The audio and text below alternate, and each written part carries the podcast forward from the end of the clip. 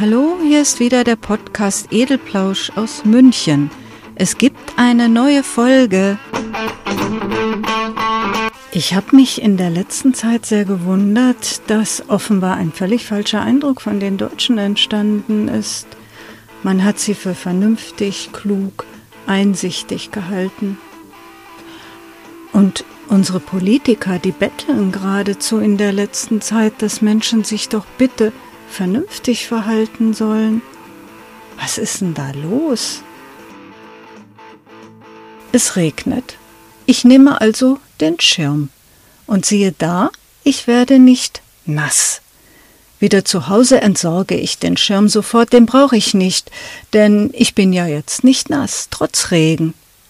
Jemand anders nimmt gleich zwei Schirme mit. Sicher ist sicher. Oder vielleicht doch drei, auf jeden Fall auch mal ein Regenkeb einstecken. So kann demjenigen hoffentlich gar nichts passieren. Beide werden nicht nass beim ersten Mal. Der zweite Mensch wird sicher auch in Zukunft nicht nass. Er nimmt nämlich Schirm und Keb auch bei 30 Grad Sonnenschein mal lieber mit. Bei dem anderen kann man sich nicht sicher sein, ob er in Zukunft glaubt, der Regen mache genau um ihn herum einen großen Bogen. Jedenfalls lässt er es darauf ankommen, patsch nass zu werden. Bei dem einen kommt das Präventionsparadox zum Tragen. Es ist nichts passiert, also war auch nichts. Übersehen wird dabei, der Schirm verhinderte, dass etwas geschieht. Daher ist er jetzt nicht nass. Bei dem anderen handelt es sich eventuell um eine Angststörung. Doppelter Boden ist besser als ein einfacher. Was haben aber die beiden gemeinsam?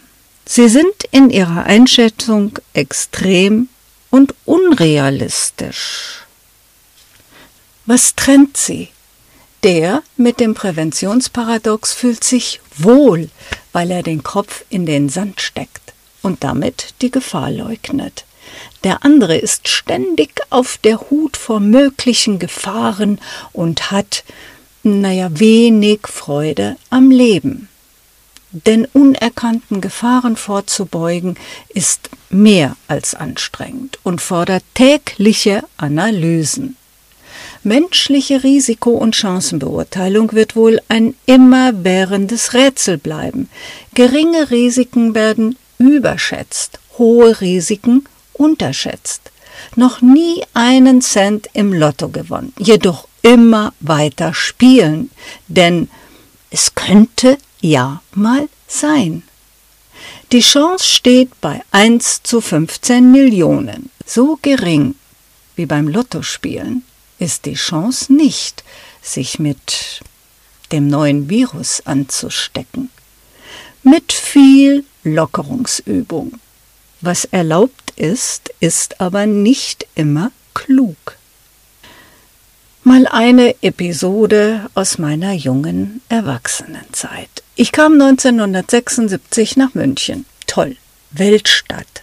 Meine Freundinnen schwärmten, da tauchen doch ständig die berühmten Rockmusiker auf. Alle Nase lang laufen die einem dort über den Weg. War nicht so, hat mich auch nicht interessiert. Etwas ganz anderes passierte mir, womit ich nicht gerechnet hatte und was mir auch niemand gesagt hatte. Es gab in München eine U-Bahn, mit der man ab und zu fahren muss, um hier oder da hinzukommen spannend. U heißt Untergrund. Und das ist so überhaupt nicht mein Ding gewesen. Weder Untergrund noch Himmel. Fliegen, durch Tunnel mit Zügen fahren, also derart herzzerfetzende Aufregung überließ ich lieber allen anderen Menschen und hielt mich selbst sehr vornehm zurück. Und jetzt das. Busfahren, S-Bahn fahren, Straßenbahn fahren. Am Anfang fuhr ich aus Vermeidungsstrategie riesige Umwege und lernte die Stadt mit Sightseeing fahren per MVV kennen. Was hast du denn vor? Diese entsetzte Frage meines damaligen Freundes tat ich mit einem Wischer weg. Ich finde U-Bahn blöd. Wir wollten ins Haus der Kunst und ich suchte wieder eine abenteuerliche Route dorthin aus. Natürlich hatte er bald raus, warum das so war. Er übte dann das U-Bahn-Fahren mit mir, bis es saß. Dafür bin ich ihm bis heute dankbar. Es gibt Menschen, die sich bei manchen andere beglückende Aktivitäten sehr unwohl fühlen. Das führt nicht nur zu Vermeidungsstrategien, sondern auch zu einer unermesslichen Anstrengung wegen der Ausflüchte und teilweise dämlichen Erklärungen anderen gegenüber, weil man sich nicht traut, die Wahrheit zu sagen. Jetzt ist es bei mir vielleicht nicht so dramatisch wie bei anderen mit extremen Angststörungen und Phobien, aber ich kann es sehr gut nachvollziehen. Was ich dadurch auch weiß, ist, wie sehr man sich selbst im Wege steht und einfach nicht über die Hürde springen kann. Sehr oft habe ich die leichtsinnigen, gedankenlosen und alles auf eine Karte setzenden Menschen beneidet. Sie waren so leichtfüßig, so fröhlich, so optimistisch, so locker und lebensbejahend. Wo zum Teufel kommen denn diese Gedanken her? Es könnte doch dies oder jenes dabei eintreten und was dann? Ist es besser, nicht nachzudenken und mich so wie die anderen ins Getümmel zu stürzen mit Gebrüll? Nein, das ging einfach nicht. Mein Vater hat dazu immer gemeint, besser einmal zu viel nachdenken als einmal zu wenig. Sei froh, dass du einen Verstand hast, den du auch benutzen sollst. Haben unsere Politiker und deren Berater bei den Deutschen einen Verstand und eine Klugheit und Umsicht vermutet, die sie vielleicht gar nicht haben? Oder nicht haben wollen, weil es zu lästig ist und nicht in einen Alltag, wie er früher war, passen? Die letzten zwei Wochen wenden sich sämtliche Politiker, Journalisten und Fachleute eindringlich an die Bevölkerung, Vorsicht und nicht Leichtsinn walten zu lassen. Bitte nicht die Erfolge in der Pandemiebekämpfung in Deutschland zu gefährden. Einfach die Aha-Regeln wieder zu berücksichtigen, zum Schutz aller vor dem Virus. Denn das ist noch da. Die Zahlen schnellen wieder nach oben. Welche angenehme Erklärung gibt es denn dafür? Flugzeuge, Risikogebiete, Halligalli auf Mallorca und Co. Ja, auch das. Aber ich kann gar nicht mehr zählen, wie viele Kunden ich im Supermarkt mit Maske unterhalb der Nase hab rumlaufen sehen. Auch vor allem hier in München gibt es an Sommerabenden in den Stadtteilen keinen grünen Fleck mehr, der nicht von größeren Menschengruppen ohne Einhaltung der Hygienevorschriften besetzt wird. Kastenbier inklusive. Geringschätzung hoher Risiken, Überschätzung der Chancen auf eine Nichtansteckung bzw. milden Verlauf. So ganz ohne Folgen. Russisches Roulette nenne ich das. Ist es klug, alle Vorsicht fahren zu lassen, nur weil viele Lockerungen erfolgten? Ins Wirtshaus zu gehen, wird von bayerischen Kabarettisten in einem Video empfohlen. OB Reiter unterstützt das. Muss er auch. Die Wirte zahlen Steuern. Gruppen im Biergarten sprechen sich direkt in die Gesichter, ohne Maske. Infektion? Unsere Freunde sind doch gar nicht infiziert. Und viele genesen doch. Monate danach systemische Erkrankungen, Herzschwäche, Entzündung der Gefäßinnenwände, Schlaganfälle, Nierenprobleme, Gedächtnis, Sprach- oder Konzentrationsstörung, dementielles Syndrom, Haarausfall. Das erfährt man natürlich nicht bei allen Quellen. Wer etwas wissen will, beschafft sich Informationen bei seriösen Quellen zur realistischen Einschätzung. Wer sein Leben zurück will, findet Informationen anderswo, die, die ihm gut gefallen. Soll ich diese Brüder Leichtfuß, die Lockerung als Signal für alles ist wieder gut verstehen, für ihre Leichtigkeit, ihren Optimismus, ihre Lebendigkeit beneiden? Möchte ich so sein wie Sie und in hohem Schwung den Mund-Nasenschutz über die Schulter werfen, andere fröhlich umarmen und mit Alkohol lachen und feiern? Ja, würde ich gerne. Dagegen steht jedoch mein Verstand. Tröpfchen fliegen draußen und drinnen. Aerosole kriegt man nicht mit gekippten Fenstern weg. Dreimal in der Stunde sollte die Luft in Innenräumen ausgetauscht werden, 15 Minuten lang. Funktioniert das im Wirtshaus?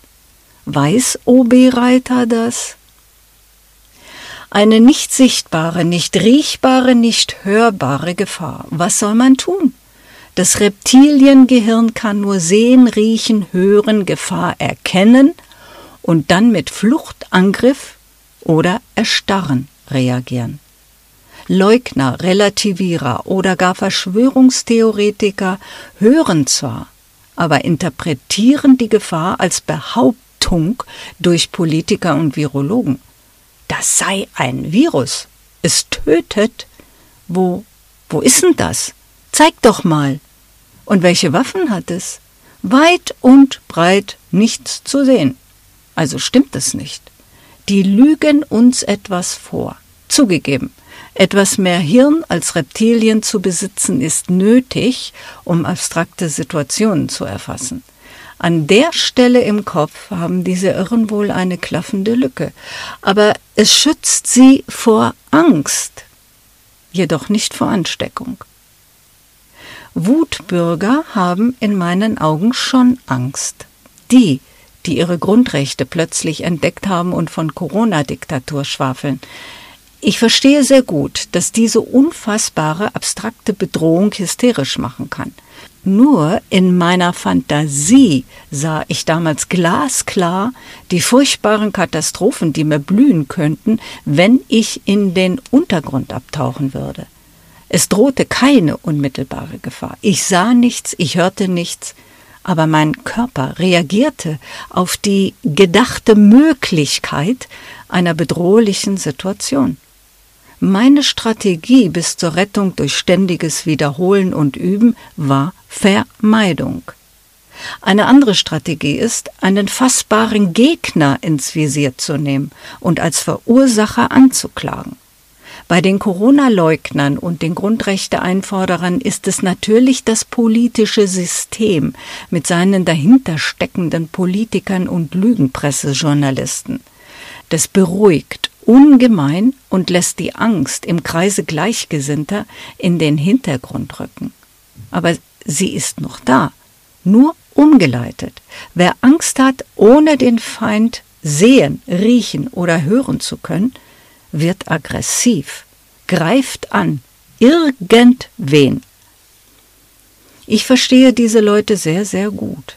Aber Sie alle zusammen, die Leugner, die Verschwörungstheoretiker, die Leichtfüße und die ihre Angst umleitenden Wutbürger, Sie gefährden die vielen Vernünftigen.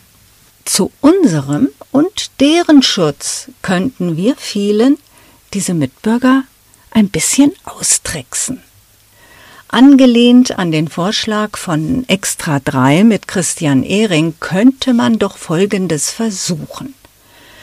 Regierungsverordnung in den von denen frequentierten Medien, Facebook und Co. verlesen, absolutes Maskenverbot. Auf keinen Fall Abstand halten. Verbot von Händedesinfektion.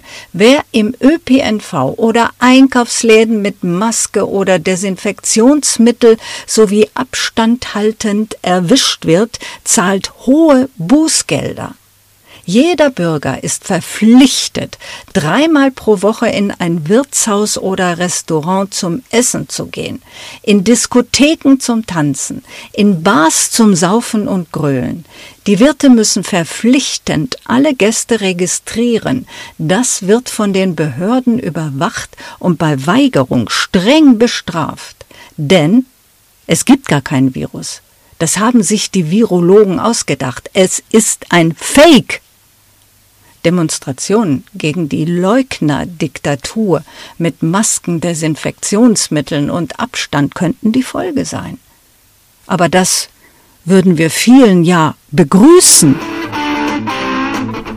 Das war's erst einmal, liebe Hörer. Vielen Dank für euer Interesse und fürs Zuhören.